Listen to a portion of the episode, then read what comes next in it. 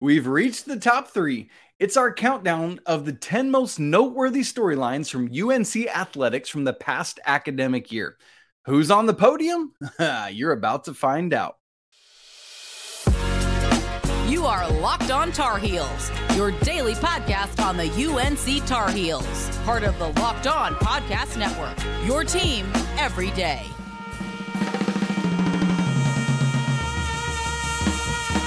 Hey there, it's Wednesday, August 2nd, 2023. Welcome into the Locked On Tar Heels podcast, the only daily North Carolina show out there.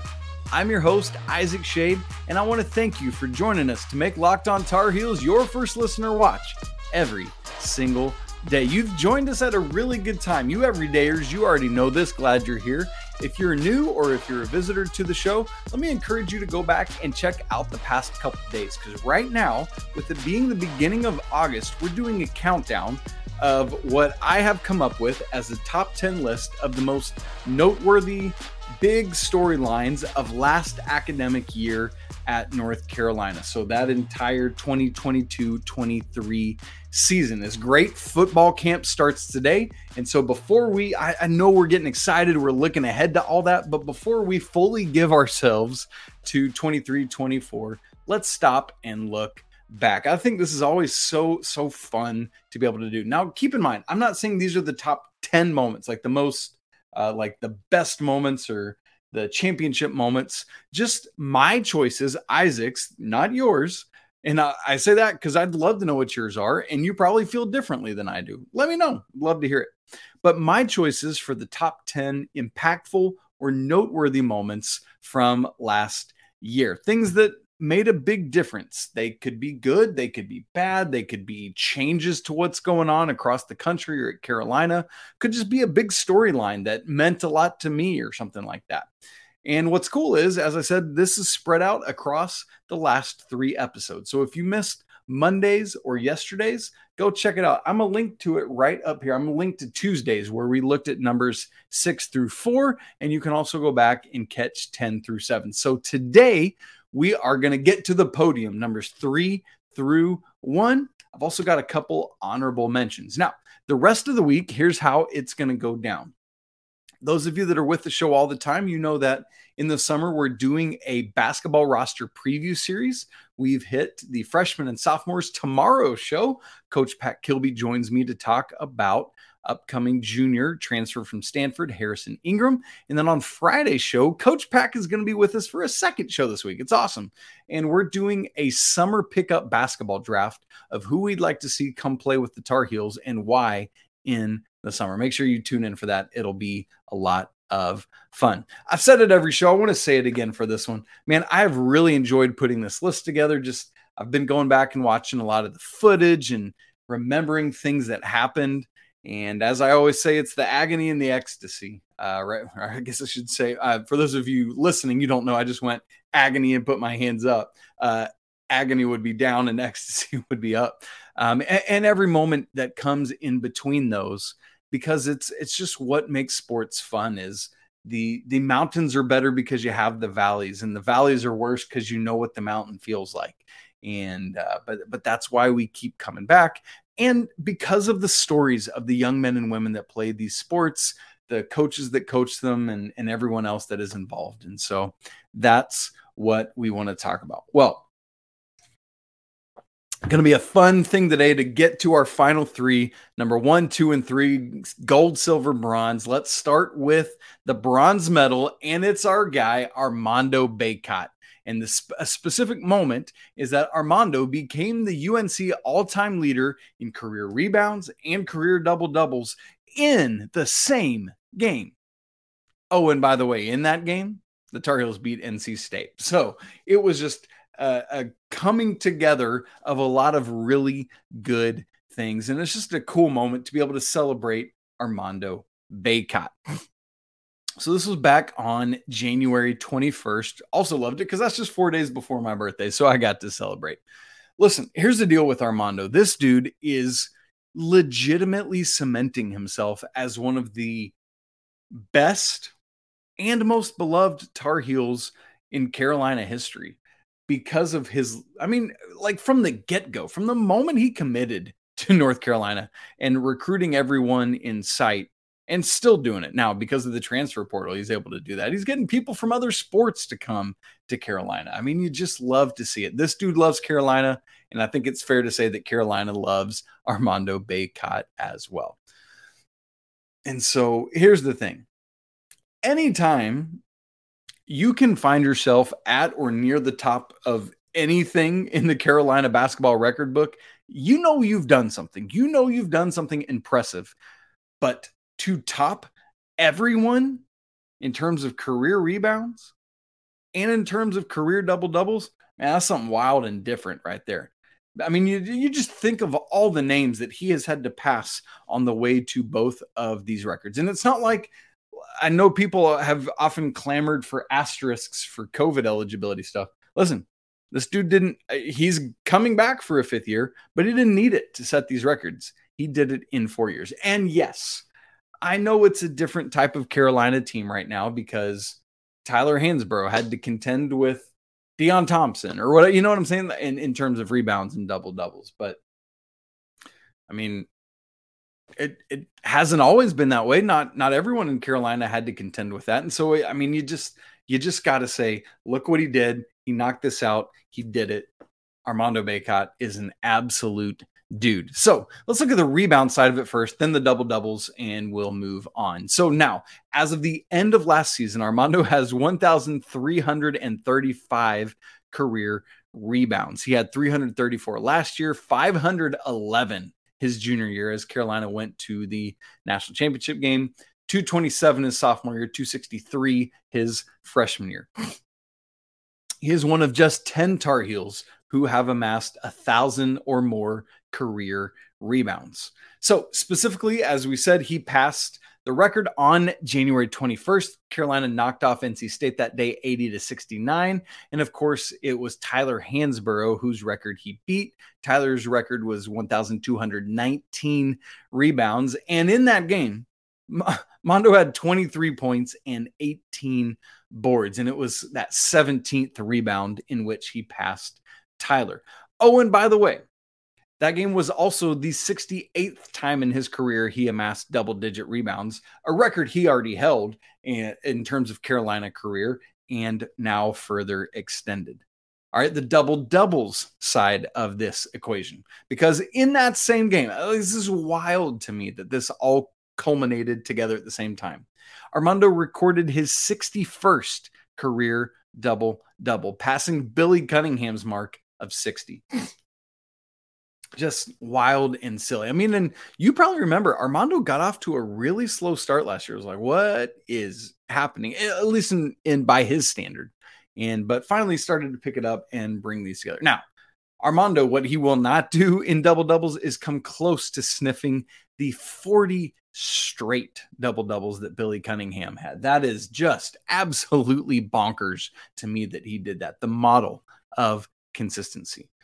Now, here's the other thing about this NC State game. Don't forget, this was the same game. This game was chock a block full of stuff. This was the same game where um, Terquavion Smith had that breakaway, hard foul from Leaky, and Smith was down on the floor for a long time, had to be carted off. Just, I mean, for for safety's sake and for procedures and all that stuff. Thankfully, was fine and was back playing. But um, right, like that was all wrapped up in this same game then I'll ne- never forget the image of Mondo and, and Tyler Hansbrough at center court. Just Tyler uh, Tyler Hansbrough, I've I've said over and over and over again, is my favorite Tar Heel of all time. And so, uh, just you know, you, I'm I'm a records are meant to be broken type of guy. I love to see Tyler at the top of it, but I just think it's fun to see others coming along and being part of that. Now, uh, we talked about that fifth year earlier and how Mondo doesn't need an asterisk but it's fun to see what he can do with it, right? And so he's got this fifth year to see what he can do with both of these records. And I'm gonna go on record right now as saying I think that Armando Bacot is on the precipice of having an absolute monster fifth year in college. A couple reasons for that. Number one, there there's just a different sense of urgency when you realize that it is your last year. And make no mistake, it is his last year. There is no more eligibility to be had. Uh, I mean, I guess if he, you know, please, dear goodness, don't let this happen. But went down with an injury, season ending, and could uh, apply for a waiver there or a, a redshirt season. That could happen. But this is it. This is the end for Armando. So he realizes that. Number two, um, has all this fuel and energy coming off of what happened last year. Uh, I mean, even go back two years, all the fuel and energy coming off of losing the national championship, all the fuel and energy off of missing the tournament last year. Armando is driven and ready to go. And then, thirdly, I think a reason Armando is going to have a monster year is Elliot Cadeau. Um, Armando has not had the a, a player, not of Elliot's caliber, but of his style and type that will be really beneficial for big men. And so I think Armando Bacot, more than anyone else on this roster, is going to benefit from what Elliot Cadeau does this season. Boy, oh boy, Armando Bacot, what a career he's had, and we get one more ride with it. Congrats on those records. That is number three for me on my list of the most 10 most noteworthy things that happened last academic year in UNC sports. We're going to get to number two in just a second. That field hockey absolute wagon of a team that Karen Shelton continues to have. Man, got to talk about all their accolades once again. We'll do that in just a second. But first, this episode of Locked on Tar Heels is brought to you by LinkedIn Jobs. These days, every new potential hire can feel like a high stakes wager for your small business. You want to be 100% certain that you have the best access to the best qualified candidates available. And that's why you got to check out LinkedIn Jobs, which helps you find the right people for your team faster and for free. It's easy to create a free job post, and then you just add that job and the purple hashtag hiring frame to your LinkedIn profile to spread the word that you're hiring.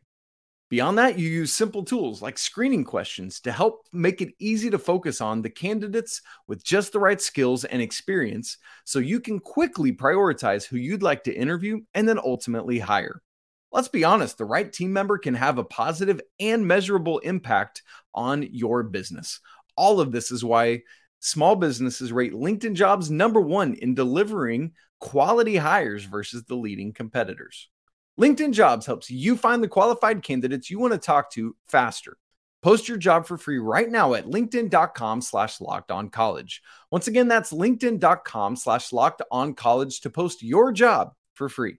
Terms and conditions apply want to thank you again for making Locked on Tar Heels your first listener watch every single day. I want to remind you that we've got a mailbag episode coming up in a couple weeks and would love to have your submissions for that. One of the cool new things you can do is I'm starting to ask people to send in video questions so that we can find new ways to involve you through getting to see or see your face or hear your voice on the show. All you got to do is make a video of your listener or viewer question, 15 seconds or less give us your name, where you're from, and your question. We'll add it into the show or, you know, pick a lot. We probably won't be able to use all of them, but I also like to sprinkle those in throughout the year, even when we're not doing mailbag episodes. So go ahead, start sending those in and we'll populate them all and it'll be great. All right, moving to the silver medal position on our countdown. Man, we got to talk about field hockey.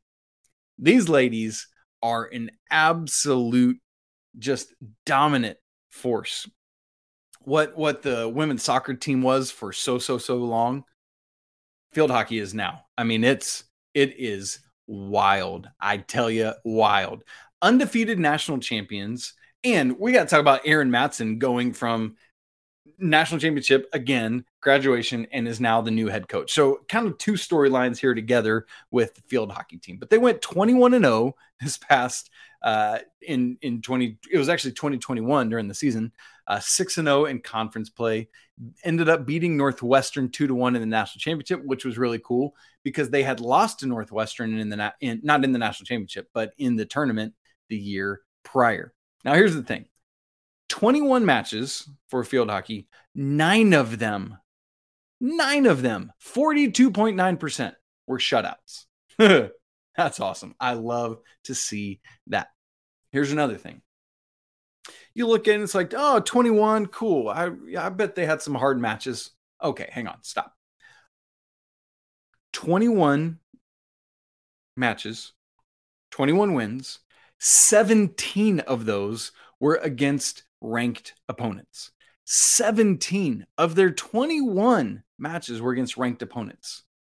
10 of the 21 were against top 10 teams uh, and obviously beat them all. Five of the 21 were against top five teams. Can you imagine playing a full quarter of your schedule against top five teams in the land and smoking all of them? Because that's what the Tar Heels did in field hockey last year.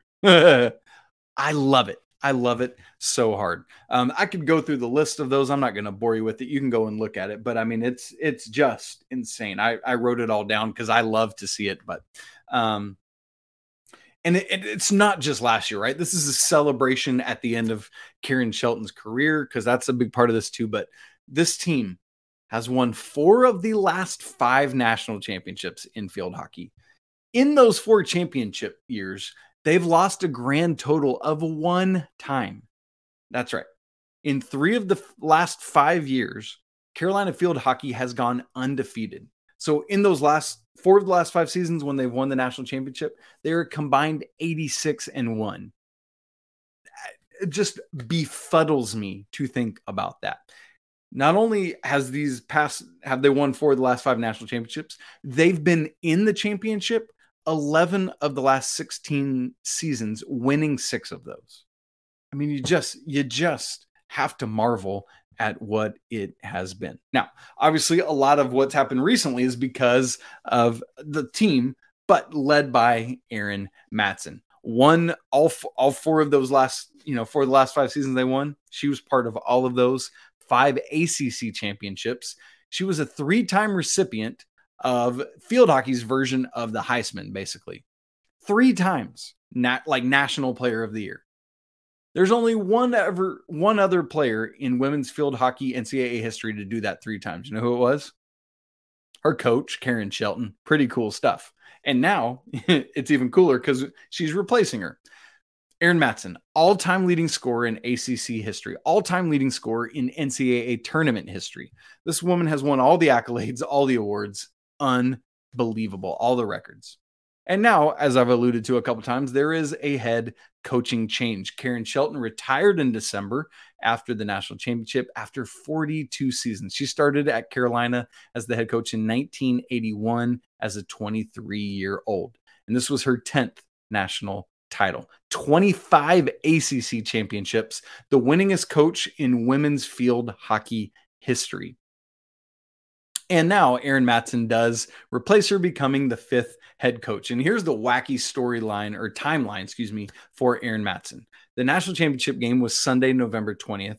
She graduated on December 12th, less than a month later, and then was hired, or it was announced, I should say, publicly as uh, Erin Matson being the new head coach on January 31st. That is a three month stretch right there, friends. I guess actually just over two months, but across three separate months. And honestly, here's the thing there is no reason to think this thing won't continue to roll right along because Erin Matson couldn't do it by herself. Coach Karen Shelton couldn't coach it by herself. And so, I, I, mean, this team should just keep right on doing what they're doing. Coach Shelton's not going anywhere. She's going to be able to help Erin and, and keep things going. And so, you love to see it. That's number two on our list.